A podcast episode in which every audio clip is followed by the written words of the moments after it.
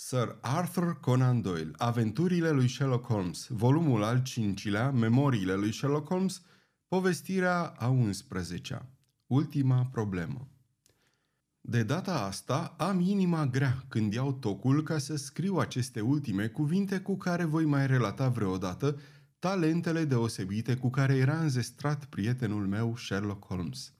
Am încercat, într-un mod incoerent și mai mult ca sigur complet necorespunzător, să povestesc cumva experiențele ciudate pe care le-am trăit alături de el, începând cu întâmplarea care a făcut să ne întâlnim pentru prima dată la vremea studiului în roșu și până la amestecul lui în chestiunea tratatului naval, amestec care a împiedicat fără îndoială o gravă complicație internațională.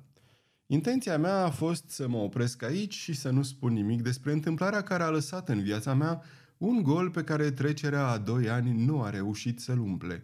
Dar mâna mi-a fost forțată de recentele scrisori în care colonelul James Moriarty apăra memoria fratelui său, iar eu nu am altă alternativă decât să prezint publicului faptele exact așa cum au fost. Numai eu cunosc adevărul absolut despre această chestiune și sunt convins că a venit timpul să-l dezvălui, căci nu servește la nimic să-l ascund. Din câte știu, au existat în presă doar trei relatări ale acestei povești. Cea din ziarul de Geneva din data de șase mai o mie opt sute nouăzeci și unu, telegrama agenției de presă Reuters, publicată în ziarele britanice pe șapte mai și, în sfârșit, recentele scrisori la care am făcut referire. Dintre acestea, prima și a doua au fost extrem de scurte, în timp ce a treia, după cum voi dezvălui acum, este o completă distorsionare a faptelor. Îmi revine mie responsabilitatea de a spune pentru prima dată ce s-a întâmplat cu adevărat între profesorul Moriarty și domnul Sherlock Holmes.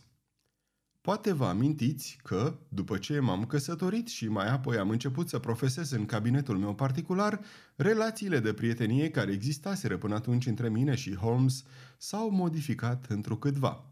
Încă mai venea ocazional la mine atunci când avea nevoie de un însoțitor în cercetările lui, dar aceste ocazii au devenit din ce în ce mai rare, până când, în anul o mie opt sute nouăzeci, descoper că au fost doar trei cazuri despre care am însemnări. De-a lungul iernii acelui an și în primăvara lui o mie opt sute nouăzeci și unu am văzut în ziare că fusese angajat de guvernul Franței să rezolve o chestiune de extremă importanță, apoi am primit două înștiințări de la Holmes expediate din Narbon și din Nîmes, din care am înțeles că șederea lui în Franța putea să fie una lungă.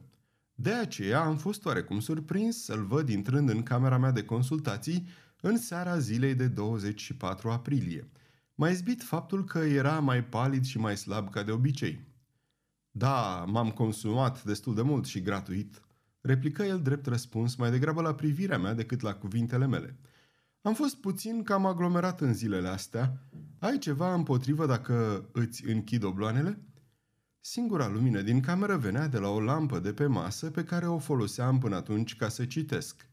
Holmes se strecură pe lângă perete și, trântind obloanele, le zăvoră bine. "Ți-e frică de ceva?" am întrebat. "Păi, da." "De ce?" "De arme invizibile." "Dragul meu, Holmes, ce vrei să spui?" "Cred că mă cunoști suficient de bine, Watson, ca să știi că eu nu sunt nici pe departe un om care se sperie ușor. În același timp, e mai degrabă prostie decât curaj să refuzi să-ți dai seama de pericol atunci când se apropie de tine. Aș putea să-ți cer un chibrit?" Trase în piept fumul de țigară, de parcă efectul liniștitor pe care îl avea era pentru el o binecuvântare. "Trebuie să-mi cer scuze că am venit la o oră așa de târzie," zise el, "și mai trebuie să te rog să treci peste convenționalisme și să-mi permit să părăsesc imediat casa prin spate, sărind gardul de la grădină." "Dar ce înseamnă toate acestea?" am întrebat. Îmi întinse mâna, iar eu am văzut la lumina lămpii că două din încheieturile degetelor lui erau crăpate și sângerau. "După cum vezi, nu e un fleac fără substanță," zise el zâmbind. "Dimpotrivă, e destul de solid ca importanță dacă un om își rupe mâna din cauza lui. Doamna Watson e acasă?" "E plecată în vizită." "Așa deci, ești singur?" "Foarte." "Atunci îmi e mai ușor să-ți propun să vii cu mine pentru o săptămână în Europa." "Unde?" "Oh, oriunde. Mie mi-e indiferent." Era ceva ciudat în toate acestea. Nu-i stătea în fire lui Holmes să-și ia vacanță fără scop, iar fața lui palidă și istovită îmi dădea de înțeles că nervii lui erau întinși la maximum. El văzu întrebarea din ochii mei, așa că, unindu-și vârfurile degetelor și sprijinindu-și coatele pe genunchi, se apucă să-mi explice situația. "Probabil că n-ai auzit de profesorul Moriarty niciodată," zise el. "Nu, niciodată." "Ei, iată geniul și minunea în toată chestia asta," strigă el. "Omul este peste tot în Londra și nimeni n-a auzit de el. Asta e ceva ce îl situează pe culmea infracționalității. Îți spun, Watson, cu toată seriozitatea, că dacă aș reuși să-l înving pe omul ăsta, dacă aș putea să scap societatea de el, mă voi simți îndreptățit să spun că propria mea carieră a ajuns la apogeu și voi fi pregătit să-mi găsesc o ocupație mai monotonă. Între noi fie vorba, cazurile recente în care am fost de ajutor Republicii Franceze și familiilor regale din Scandinavia mi-au creat o situație financiară atât de bună încât aș putea să continui să trăiesc în felul liniștit care îmi place mie și să-mi concentrez atenția asupra cercetărilor mele chimice. Dar n-aș putea să am pace, Watson. N-aș putea sta liniștit în fotoliu dacă aș ști că un om ca profesorul Moriarty se plimbă nestingerit pe străzile Londrei." "Dar ce a făcut?" "Cariera lui a fost una extraordinară. Este un om de familie bună și cu o educație excelentă, înzestrat de natură, cu un talent fenomenal la matematică. La vârsta de douăzeci și unu de ani a scris un tratat despre teorema binomială, care s-a bucurat de popularitate în toată Europa. Pe baza lui a obținut o catedră de matematică într-una din universitățile noastre mai mici și, după toate aparențele, avea o carieră strălucită în fața lui. Dar omul moștenise niște inclinații extrem de diabolice, avea în sânge o genă de criminal și aceasta, în loc să fie temperată, era sporită și făcută infinit de periculoasă de către extraordinarele lui capacități mentale. În universitate au început să circule zvonuri sumbre despre el, așa că în cele din urmă a fost obligat să demisioneze și să vină la Londra, unde a devenit instructor de armată. Cam asta știe lumea despre el, dar ceea ce îți voi spune acum este ceea ce am descoperit eu însumi. După cum știi, Watson, nimeni nu cunoaște elita infractorilor din Londra așa de bine cum o cunosc eu. An de-a rândul am fost permanent conștient de existența unei puteri în spatele răufăcătorului, o putere ascunsă, care organizează totul și care stă mereu în calea legii, protejând infractorul cu scutul ei. De multe ori, în cazuri de tot felul, falsificatori, jafuri, omoruri, am simțit prezența acestei forțe și am dedus acțiunea în multe din crimele nerezolvate în care nu mi s-a cerut personal ajutorul. An de-a rândul m-am străduit să rup vălul care o înconjura și, în sfârșit, a venit o vreme când am prins firul și l-am urmat până când m-a condus, după mii de întortocheri viclene, la fostul profesor Moriarty, celebrul matematician. Este un Napoleon al crimei, Watson. El este organizatorul la jumătate din ceea ce este rău și aproape a tot ceea ce trece neobservat în acest mare oraș. Este un geniu, un filozof, un gânditor abstract. Are o inteligență de o calitate superioară. Stă nemișcat ca un păianjen în centrul pânzei, dar acea pânză are mii de ramificații, iar el cunoaște foarte bine fiecare mișcare a fiecăreia dintre ele. El însuși nu face mai nimic, el doar planifică, dar agenții lui sunt mulți și organizați de minune. Dacă e nevoie să se înfăptuiască o crimă, să se sustragă un document, să zicem, să se jefuiască o casă sau să se înlăture un om, atunci acest lucru îi este comunicat profesorului. Treaba este organizată și dusă la îndeplinire. Se poate ca agentul să fie prins. În acest caz, se face rost de bani pentru cauțiune sau pentru a plăti un avocat care să-l apere. Dar principala putere care se folosește de infractor nu este niciodată prinsă, nici măcar suspectată. Aceasta este organizația pe care am dedus-o, Watson, și pentru a cărei demascare și desființare mi-am dedicat întreaga energie. Dar măsurile de protecție care îl înconjurau pe profesor erau atât de șirete elaborate încât orice aș fi făcut părea imposibil să obțin dovezi pe baza cărora să fie condamnat de un tribunal. Îmi cunoști capacitățile, dragă Watson, și totuși, după trei luni, am fost silit să recunosc că întâlnisem în sfârșit un adversar care îmi era egal din punct de vedere intelectual. Oroarea pe care o simțeam vis-a-vis de crimele lui s-a pierdut în admirația pe care o aveam față de abilitățile lui. În cele din urmă însă a făcut un pas greșit. Un mic pas, mic de tot, dar a fost mai mult decât își putea permite când eu eram atât de aproape pe urmele lui. Am profitat de ocazie și, începând din acel moment, mi-am țesut plasa în jurul lui, iar acum e gata să se strângă. Peste trei zile, adică lunea care vine, lucrurile vor fi aranjate, iar profesorul și toți membrii principali ai bandei lui vor fi în mâinile poliției.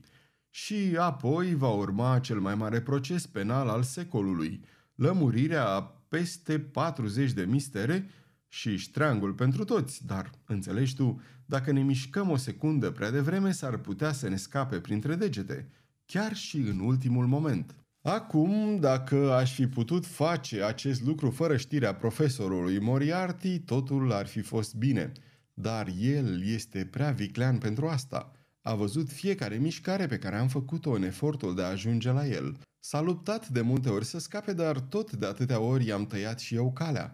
Îți spun, prietene, că dacă s-ar putea scrie o relatare amănunțită a acestei întreceri tăcute, ar deveni cea mai strălucită operă de joc de-a șoarecele și pisica din istoria activităților de detectiv. Niciodată nu m-am întrecut pe mine însumi atât de mult și niciodată nu am fost presat atât de tare de un adversar. Mi-a anihilat mai multe lovituri și totuși eu tocmai am reușit să-l anihilez pe el. Azi dimineața am luat ultimele măsuri și nu mai era nevoie decât de trei zile pentru a fi totul gata. Cum stăteam în camera mea reflectând la toată treaba, ușa s-a deschis și profesorul Moriarty a apărut în fața mea.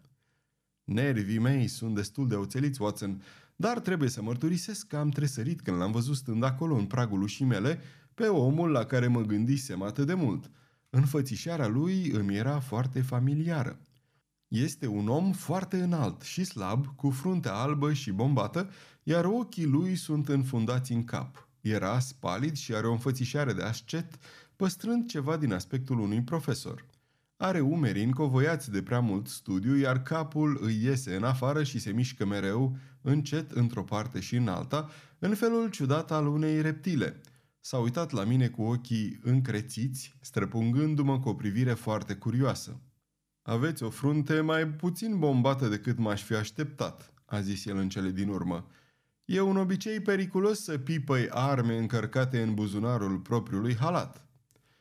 Adevărul este că atunci când a intrat, mi-am dat imediat seama de pericolul extrem în care mă aflam. Singura lui posibilitate de a scăpa era să mă reducă la tăcere. Într-o clipă învârâsem revolverul din sertar în buzunar și îl țineam îndreptat spre el prin halat.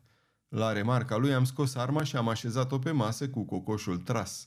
El încă mai zâmbea și clipea din ochi, dar era ceva în privirea lui care mă făcea foarte fericit că aveam revolverul lângă mine. "E clar că nu mă cunoașteți," a zis el. "Dimpotrivă," am răspuns. "Cred că e destul de evident că vă cunosc.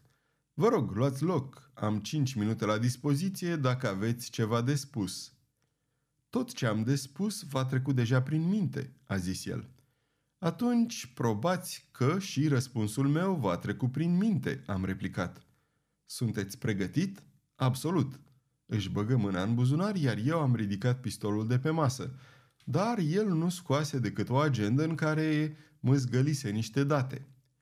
"Mi-ați apărut în cale pe patru ianuarie, a zis el. "Pe douăzeci și trei mă incomodați, până la jumătatea lui februarie eram serios deranjat de dumneavoastră. La sfârșitul lui martie eram complet stânjenit în planurile mele, iar acum, la finele lui aprilie, din cauza persecuției dumneavoastră permanente, constat că sunt în pericol real de a-mi pierde libertatea. Situația devine insuportabilă." "Aveți vreo sugestie?" am întrebat. "Trebuie să o lăsați baltă, domnule Holmes," a zis el legănându-și capul. "Chiar trebuie să știți." "După ziua de luni," am spus eu. "Aș," a zis el, "sunt sigur că un om inteligent ca dumneavoastră își va da seama că afacerea asta nu se poate termina decât într-un singur fel. Este necesar să vă retrageți. Ați condus lucrurile de așa manieră încât nu ne mai rămâne decât o singură alternativă. A fost o desfătare intelectuală pentru mine să văd modul în care v-ați luptat cu treaba asta și vă spun sincer că ar fi dureros pentru mine să fiu obligat să iau vreo măsură extremă. Zâmbiți, domnule, dar vă asigur că așa va fi. Pericolul face parte din meseria mea, am replicat. Ăsta nu e pericol, a zis el, e distrugere inevitabilă. Stați în calea nu doar a unui singur om, ci a unei organizații uriașe, de a cărei adevărată extindere, cu toată istețimea dumneavoastră, încă nu v-ați dat seama. Trebuie să vă dați la o parte, domnule Holmes, sau veți fi călcat în picioare. Mi-e teamă că această plăcută conversație mă face să neglijez niște afaceri importante care mă așteaptă în altă parte. Am zis eu ridicându-mă. S-a ridicat și el și m-a privit în tăcere, clătinându-și capul cu tristețe. Ei, asta este, a zis în cele din urmă. E păcat, dar am făcut tot ce am putut. Vă cunosc fiecare mișcare. Nu puteți face nimic până luni. A fost un duel între mine și dumneavoastră, domnule Holmes. Sperați să mă puneți în boxa acuzaților. Eu vă spun că nu voi sta niciodată acolo. Sperați să mă învingeți. Eu vă spun că nu mă veți învinge niciodată. Dacă sunteți destul de inteligent ca să mă distrugeți, fiți sigur că și eu vă voi plăti cu aceeași monedă. Mi-ați făcut mai multe complimente, domnule Moriarty, am zis eu. Permiteți-mi să vă fac și eu unul atunci când vă spun că, dacă aș fi sigur de prima posibilitate, în interesul publicului, aș accepta-o bucuros pe a doua. Vă pot promite pe una, dar nu și pe cealaltă, a mârâit el și cu asta mi-a întors spatele încovoiat și a ieșit din cameră clipind și scrutând în continuu cu privirea. Aceasta a fost ciudata mea întrevedere cu profesorul Moriarty.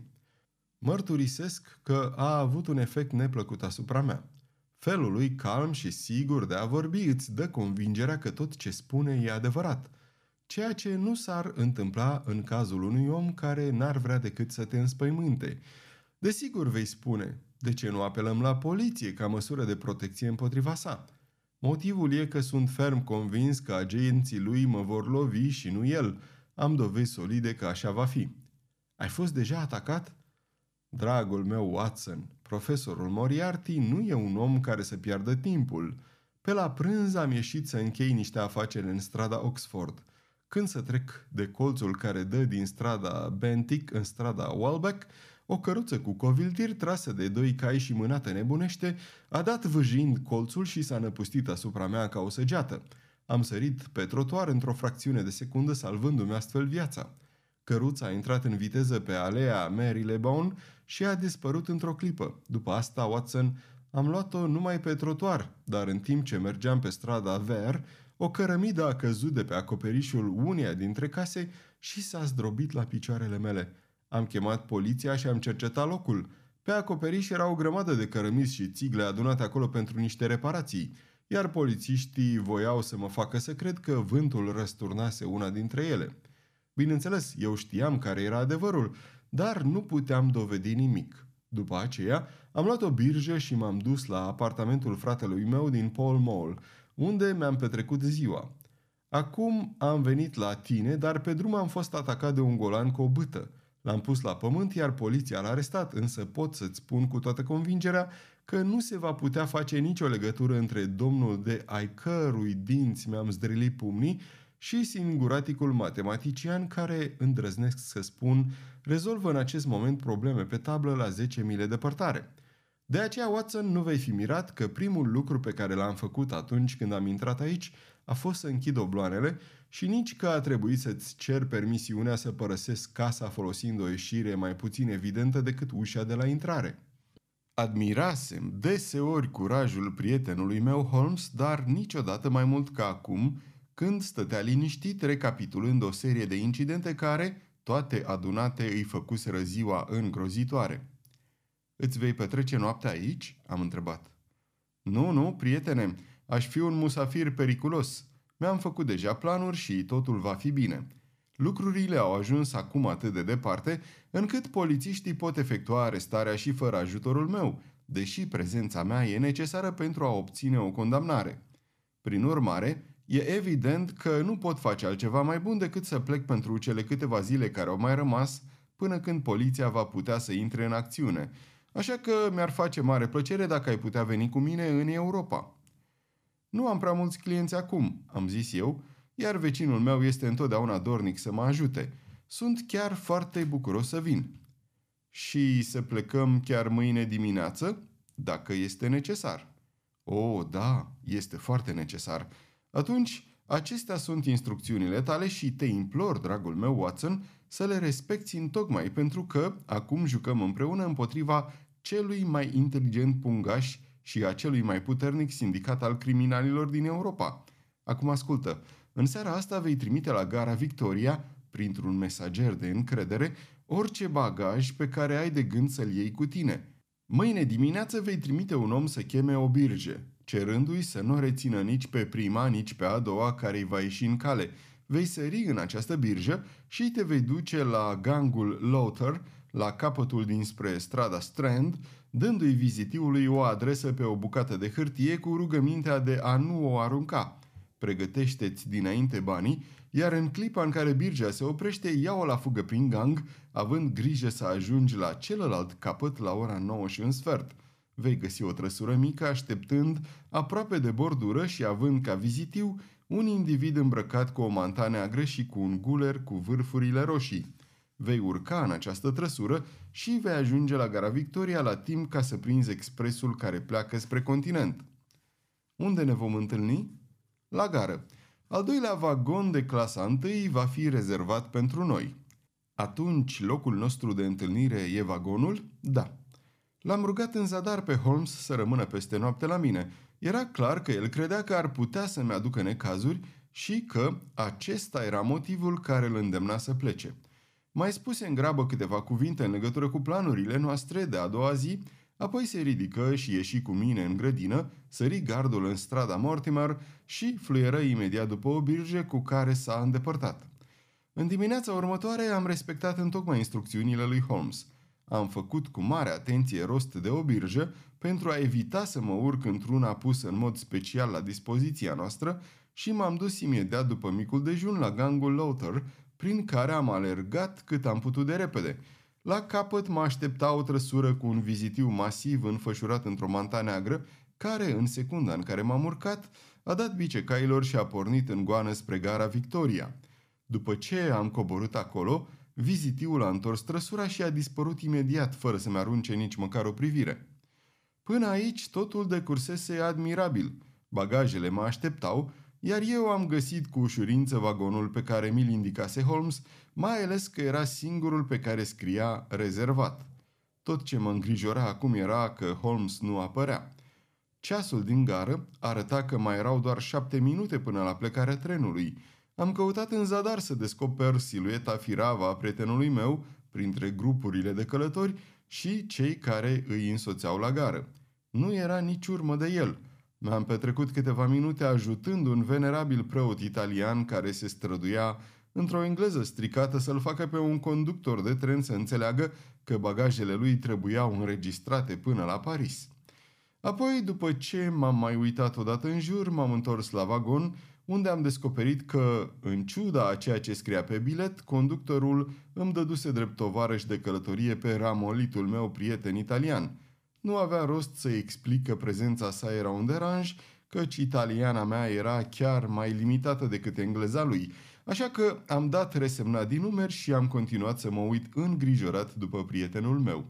Un fior de teamă puse stăpânire pe mine la gândul că absența lui ar putea însemna că avusese loc vreo lovitură în timpul nopții.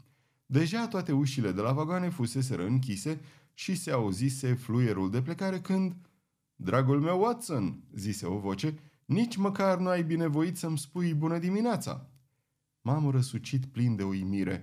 Bătrânul preot își întorsese fața către mine. Pentru o clipă ridurile fuseseră netezite, nasul se îndepărtă de bărbie, buza de jos încetă să mai iasă în afară și gura să mai molfăie, privirea ștearsă își recăpătă focul, iar silueta gârbovită se îndreptă. În secunda următoare totul redeveni la forma inițială și Holmes dispăru la fel de repede cum apăruse. "Dumnezeule mare!" am exclamat eu, "ce m-ai speriat!" "Precauțiile sunt foarte necesare," șopti el, Am motive să cred că sunt pe urmele noastre. A, uită pe Moriarty în persoană." În timp ce Holmes vorbea, trenul începuse deja să se pună în mișcare.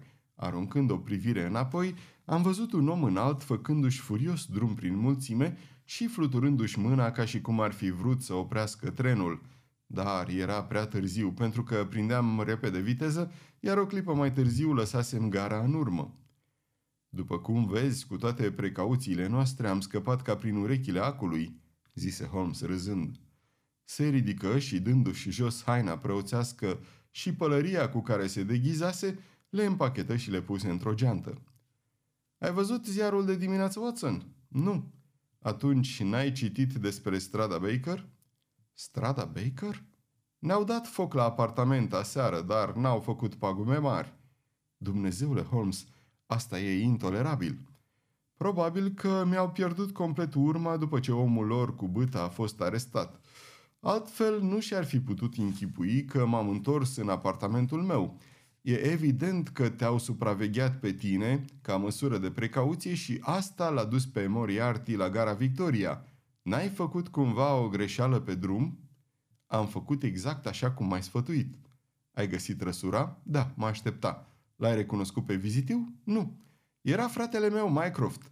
În astfel de cazuri e un avantaj să te poți deplasa fără să fii nevoit să te încrezi într-un mercenar. Dar acum trebuie să facem planuri în privința lui Moriarty. Din moment ce acesta e un expres, iar vaporul merge în paralel cu el, cred că am scăpat de profesor de-a binelea."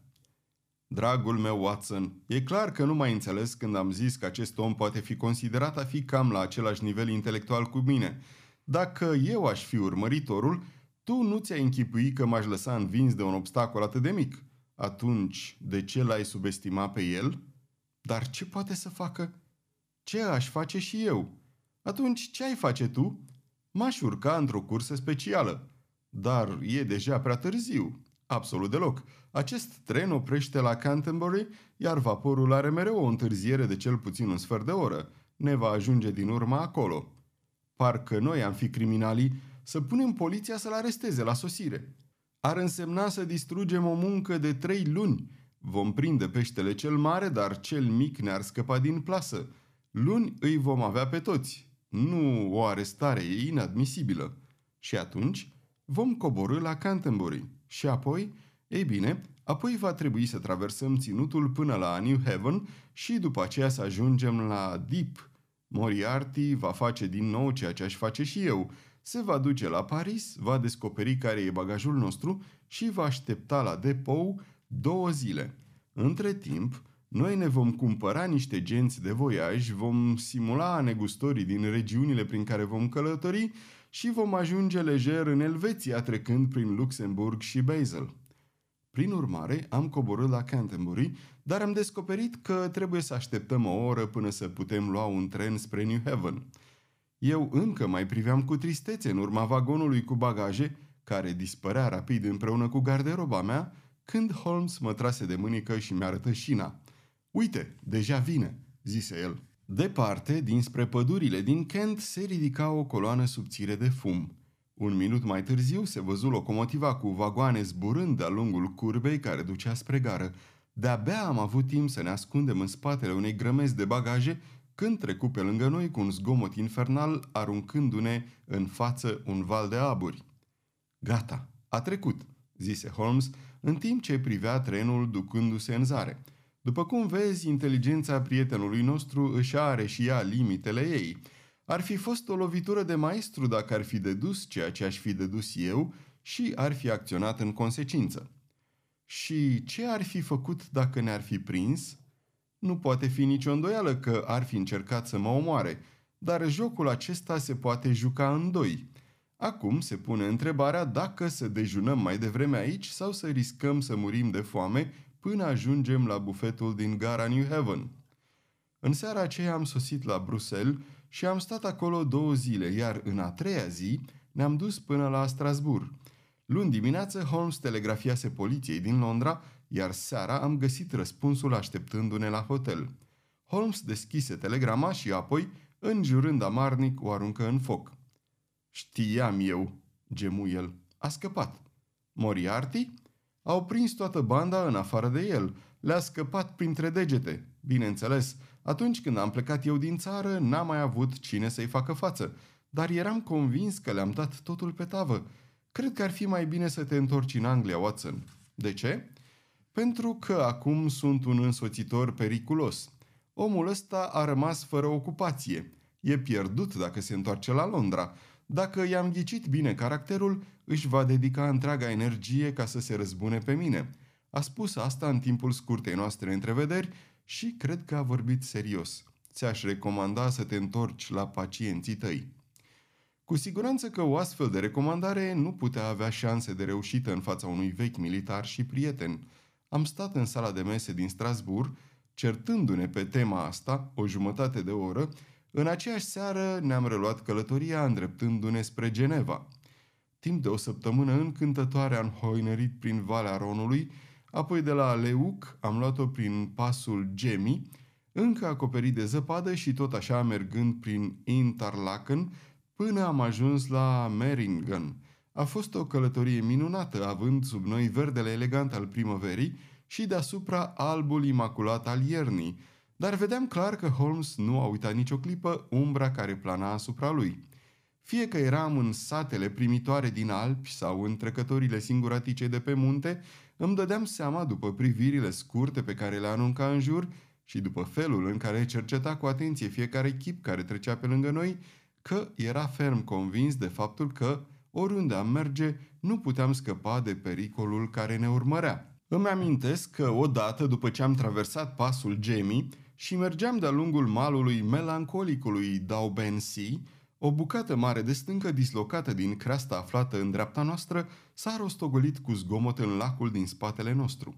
Holmes a fugit într-o clipă sus pe creastă și stând pe o culme înaltă și-a lungit gâtul în toate direcțiile. Degeaba l-a asigurat ghidul nostru că, în acel loc, căderile de pietre erau un lucru obișnuit în timpul primăverii, Holmes n-a zis nimic, dar mi-a zâmbit cu aerul unui om care își vede îndeplinite așteptările. Cu toate acestea, în ciuda faptului că veghea mereu, nu era niciodată deprimat. Dimpotrivă, nu mi-amintesc să-l fi văzut vreodată într-o stare atât de exuberantă. Repeta neîncetat faptul că și-ar încheia bucuros cariera dacă ar fi sigur că societatea ar fi eliberată de existența profesorului Moriarty. Cred, Watson, că aș merge până acolo încât să spun că nu am trăit pe de-a întregul în zadar, replică el. Dacă ar fi să-mi închei cariera în seara asta, aș putea o încă trece în revistă cu calm. Aerul Londrei e mai dulce datorită mie. În cele peste o mie de cazuri ale mele, nu cred să-mi fi folosit vreodată capacitățile de partea cealaltă a legii. În ultima vreme am fost tentat să cercetez mai degrabă problemele furnizate de natură decât cele superficiale, pentru care e responsabilă starea artificială a societății noastre. Memoriile tale se vor sfârși, Watson, în ziua în care îmi voi încununa cariera capturându-l sau eliminându-l pe cel mai periculos și capabil criminal din Europa. Voi fi scurt și totuși exact în puținul care mi-a mai rămas de spus. Nu este un subiect asupra căruia aș insista cu plăcere. Cu toate acestea, sunt conștient că am datoria de a nu omite niciun detaliu. Pe trei mai am ajuns în micul sat Meiringen, unde ne-am cazat la hotelul Englischer Hof, ținut pe atunci de Peter Styler senior. Gazda noastră era un om inteligent și vorbea o engleză excelentă, întrucât fusese chelner timp de trei ani la hotelul Grosvenor, din Londra. La sfatul lui, în după-amiaza zilei de patru mai, eu și Holmes am pornit amândoi cu intenția de a traversa dealurile și de a petrece noaptea la cătunul din Rosenlaui. Dar aveam instrucțiuni stricte să nu trecem sub nicio formă pe lângă cascada Reichenbach, aflată la jumătatea drumului în sus pe deal, fără să facem un mic ocol ca să o vedem. Este într-adevăr un loc înspăimântător. Torentul, umflat de zăpada care se topește, se prăbușește într-un abis uriaș, din care stropii se ridică precum un fum dintr-o casă în flăcări. Puțul în care se aruncă râul este o prăpastie imensă, străjuită de stânci strălucitoare și negre ca smoala, îngustându-se într-o groapă spumegândă de o adâncime incalculabilă, care mărginește și apoi împinge înainte șuvoiul peste buza sa colțuroasă. Torentul de apă verzuie care se rostogolește mereu cu zgomot în jos și perdeaua groasă și sclipitoare de stropi care țâșnesc într-una în sus pot zăpăci un om cu vârtejul lor și zarva lor neîncetată. Am stat pe margine și ne-am uitat în jos la felul cum strălucea apa care se spărgea mult sub noi de stâncile negre, ascultând țipătul pe jumătate uman care venea ca un bubuit din abis împreună cu stropii de apă. Pe jumătate, în jurul cascadei, ipoteca e croită astfel încât să ai o priveliște mai bună, dar drumul se termină brusc, iar călătorul trebuie să se întoarcă pe unde a venit. Ne pregăteam să ne întoarcem când am văzut un băiat elvețian alergând pe potecă, ținând în mână o scrisoare. Avea antetul hotelului pe care tocmai îl părăsisem și proprietarul mi-o adresase mie. Se părea că, la câteva minute după plecarea noastră, sosise o doamnă din Anglia bolnavă de tuberculoză în ultimul stadiu. Femeia își petrecuse iarna la Davos Platz, iar acum se ducea să-și întâlnească prietenii la Lucerne, când o apucase deodată o hemoragie puternică. Se credea că nu va mai trăi decât câteva ore, dar ar fi o mare consolare pentru ea dacă ar putea fi consultată de un medic englez și dacă aș avea amabilitatea să mă întorc eu, et cetera, et cetera. Bunul Styler m-a asigurat într-un postscriptum că el însuși va primi acceptul meu ca o imensă favoare, întrucât doamna refuzase categoric să fie consultată de un medic elvețian, iar el simțea că avea o mare responsabilitate față de ea. Rugămintea nu putea fi ignorată. Era imposibil să refuzi cererea unei compatrioate care era pe moarte într-o țară străină. Și totuși îmi era greu să-l părăsesc pe Holmes. În cele din urmă am căzut de acord ca el să-l ia pe băiatul elvețian ca ghid și însoțitor, în timp ce eu urma să mă întorc la Meiringen. Prietenul meu mi-a spus că va mai sta puțin timp la cascadă, apoi va traversa încet dealurile spre Rosenlaui, unde urma să-l regăsesc seara. În clipa în care m-am întors să plec, l-am văzut pe Holmes cu spatele sprijinit de o stâncă și cu brațele încrucișate, uitându-se în jos la șuvoiul de ape. Era pentru ultima dată când îmi mai era dat să-l văd. Când aproape terminasem de coborât, m-am uitat înapoi. Din acea poziție era imposibil să văd cascada, dar puteam vedea drumul șerpuit care trece peste culmea dealului și care duce la ea. Îmi amintesc că de-a lungul acestui drum, un om mergea foarte grăbit. Îi puteam desluși silueta întunecată conturându-se clar pe verdele din spatele lui. M-am uitat la el și la felul energic în care mergea, dar mi-a ieșit din minte în timp ce mă grăbeam să-mi îndeplinesc sarcina. Se poate să fi trecut mai puțin de o oră până când am ajuns la Meiringen. Bătrânul Styler stătea pe veranda hotelului său. "Ei bine," am zis apropiindu-mă în grabă, "sper că nu se simte mai rău." S-a uitat la mine cu o expresie mirată, iar în clipa în care l-am văzut ridicându-și sprâncenele, am simțit cum inima mi se face grea ca plumbul. "Nu ați scris dumneavoastră asta?" am zis, scoțând scrisoarea din buzunar. "Nu există nicio englezoaică bolnavă în hotel?" "Desigur că nu," strigă el, "dar scrisoarea are antetul hotelului." "A, trebuie să fi fost scrisă de acel englez înalt care a venit după ce ați plecat dumneavoastră. A spus..." Însă eu nu am mai stat să aștept nicio altă explicație de-a proprietarului. Furnicat de spaimă, alergam deja pe drumul satului, îndreptându-mă spre poteca pe care tocmai o coborâsem. Îmi luase o oră ca să o cobor. Cu toate eforturile mele, mai trecură două ore până să ajung iar la cascada Reichenbach. Acolo am văzut bastonul de munte al lui Holmes, sprijinindu-se încă de stânca lângă care îmi lăsasem prietenul, dar de el nu era nici urmă, iar eu am strigat în zadar. Singurul răspuns pe care l-am primit a fost ecoul răsunător al vocii mele, care se răsfrângea de stâncile din jur. Vederea acelui baston m-a înfrigurat și m-a scârbit. Deci Holmes nu se dusese la Rosenlaui, rămăsese pe poteca aceea lată de nouăzeci de centimetri, cu pereții de stâncă pe de o parte și prăpastia pe de alta, până când dușmanul lui îl ajunsese din urmă. Tânărul elvețian dispăruse și el. Fusese probabil plătit de Moriarty și îi lăsase pe cei doi bărbați singuri. Și apoi, ce se întâmplase? Cine putea să-mi spună ce se întâmplase după aceea? Am stat o clipă să mă reculeg, căci eram amețit de oroarea situației. Apoi am început să mă gândesc la metodele lui Holmes și să încerc să mă folosesc de ele ca să reconstitui această tragedie. Era, din nefericire, un lucru mult prea ușor. În timpul conversației noastre nu ajunsesem la capătul potecii, iar bastonul marca locul unde stătuse Holmes. Solul negricios se păstrează mereu atât de moale de la stropii neîncetați de apă, încât și o pasăre ar lăsa urme. Două șiruri de pași se vedeau clar la capătul celălalt al potecii, amândouă îndepărtându-se de mine. Niciunul din șiruri nu se întorcea însă înapoi. La câțiva iarzi de capătul drumului, solul era tot numai o baltă de noroi, iar ramurile și ferigile care împodobeau marginea prăpastiei erau rupte și murdărite. M-am întins pe burtă și am scrutat prăpastia cu privirea, împroșcat de stropii din jurul meu. Se întunecase de când plecasem, iar acum nu se mai putea vedea decât din loc în loc sclipirea apei pe pereții negri și strălucirea șuvoiului care se spărgea de stânci, departe în adâncuri, la capătul puțului. Am strigat, însă nu mi-a ajuns la urechi decât același țipăt pe jumătate umană al cascadei. Dar mi-a fost destinat să am totuși un cuvânt de adio din partea prietenului și camaradului meu. Am spus că bastonul lui de munte fusese lăsat sprijinit de o stâncă ieșită în afară pe potecă.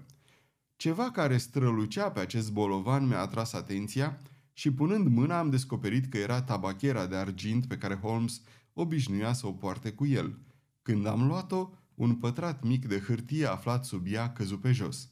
Despăturindu-l, am văzut că erau trei pagini rupte din carnetul lui și adresate mie.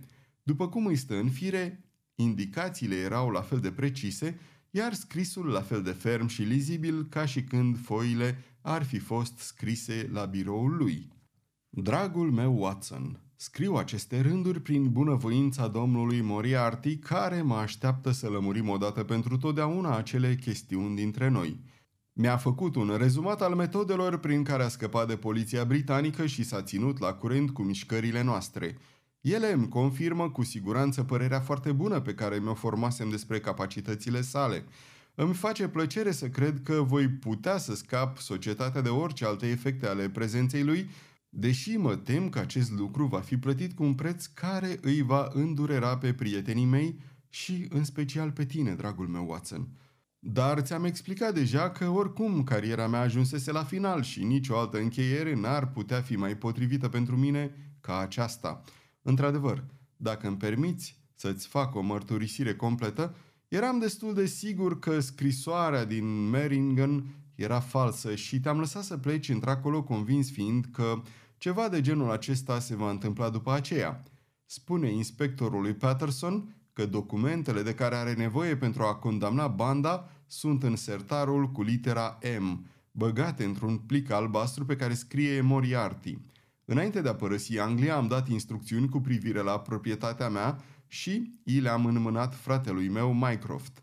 Te rog, salut-o din partea mea pe doamna Watson și crede-mă, dragă prietene, când îți spun că sunt foarte sincer al tău, Sherlock Holmes. Câteva cuvinte sunt de ajuns pentru a relata puținul care a mai rămas. Examinările făcute de experți nu prea lasă loc de îndoială că lupta personală dintre cei doi bărbați s-a terminat, cum de altfel nici nu se putea termina într-o astfel de situație, cu ei prăbușindu-se în prăpastie, încleștați unul în brațele celuilalt. Orice încercare de a recupera corpurile era absolut zadarnică. Și acolo, în adâncul acelui cazan îngrozitor de vârtejuri spumegânde de apă, vor zăcea pentru totdeauna cel mai periculos criminal și cel mai mare apărător al legii din generația lor. Tânărul elvețian nu a mai fost găsit niciodată, dar nu poate exista nicio îndoială că el era unul dintre agenții aflați în serviciul lui Moriarty. În ceea ce privește banda, publicul își va aminti mereu cum dovezile adunate de Holmes le-a demascat organizația și cât de greu atârna asupra lor mâna celui mort.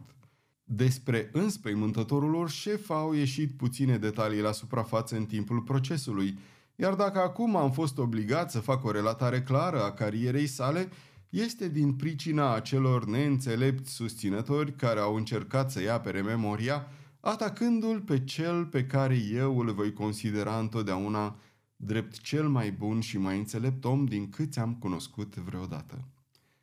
Sfârșit.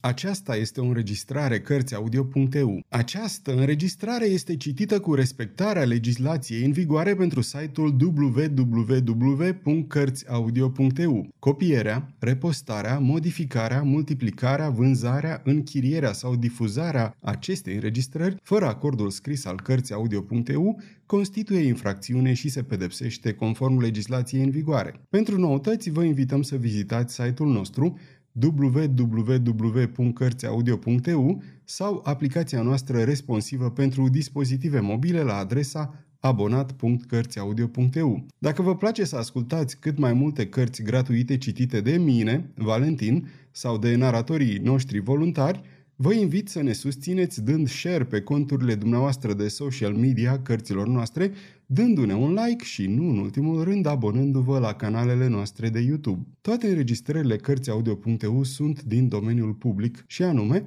au trecut mai mult de șaptezeci de ani de la moartea autorului și astfel opera a trecut în domeniul public. Nu se mai plătesc drepturi de autor pentru înregistrarea acestor opere. Puteți să îi susțineți prin donații pe naratorii noștri voluntari. Dacă aveți o voce frumoasă, puteți deveni la rândul dumneavoastră narator voluntar în cadrul proiectului nostru. În anumite condiții, puteți chiar câștiga bani citind opere în cadrul site-ului nostru. Vă mulțumesc și vă doresc audiție plăcută în continuare!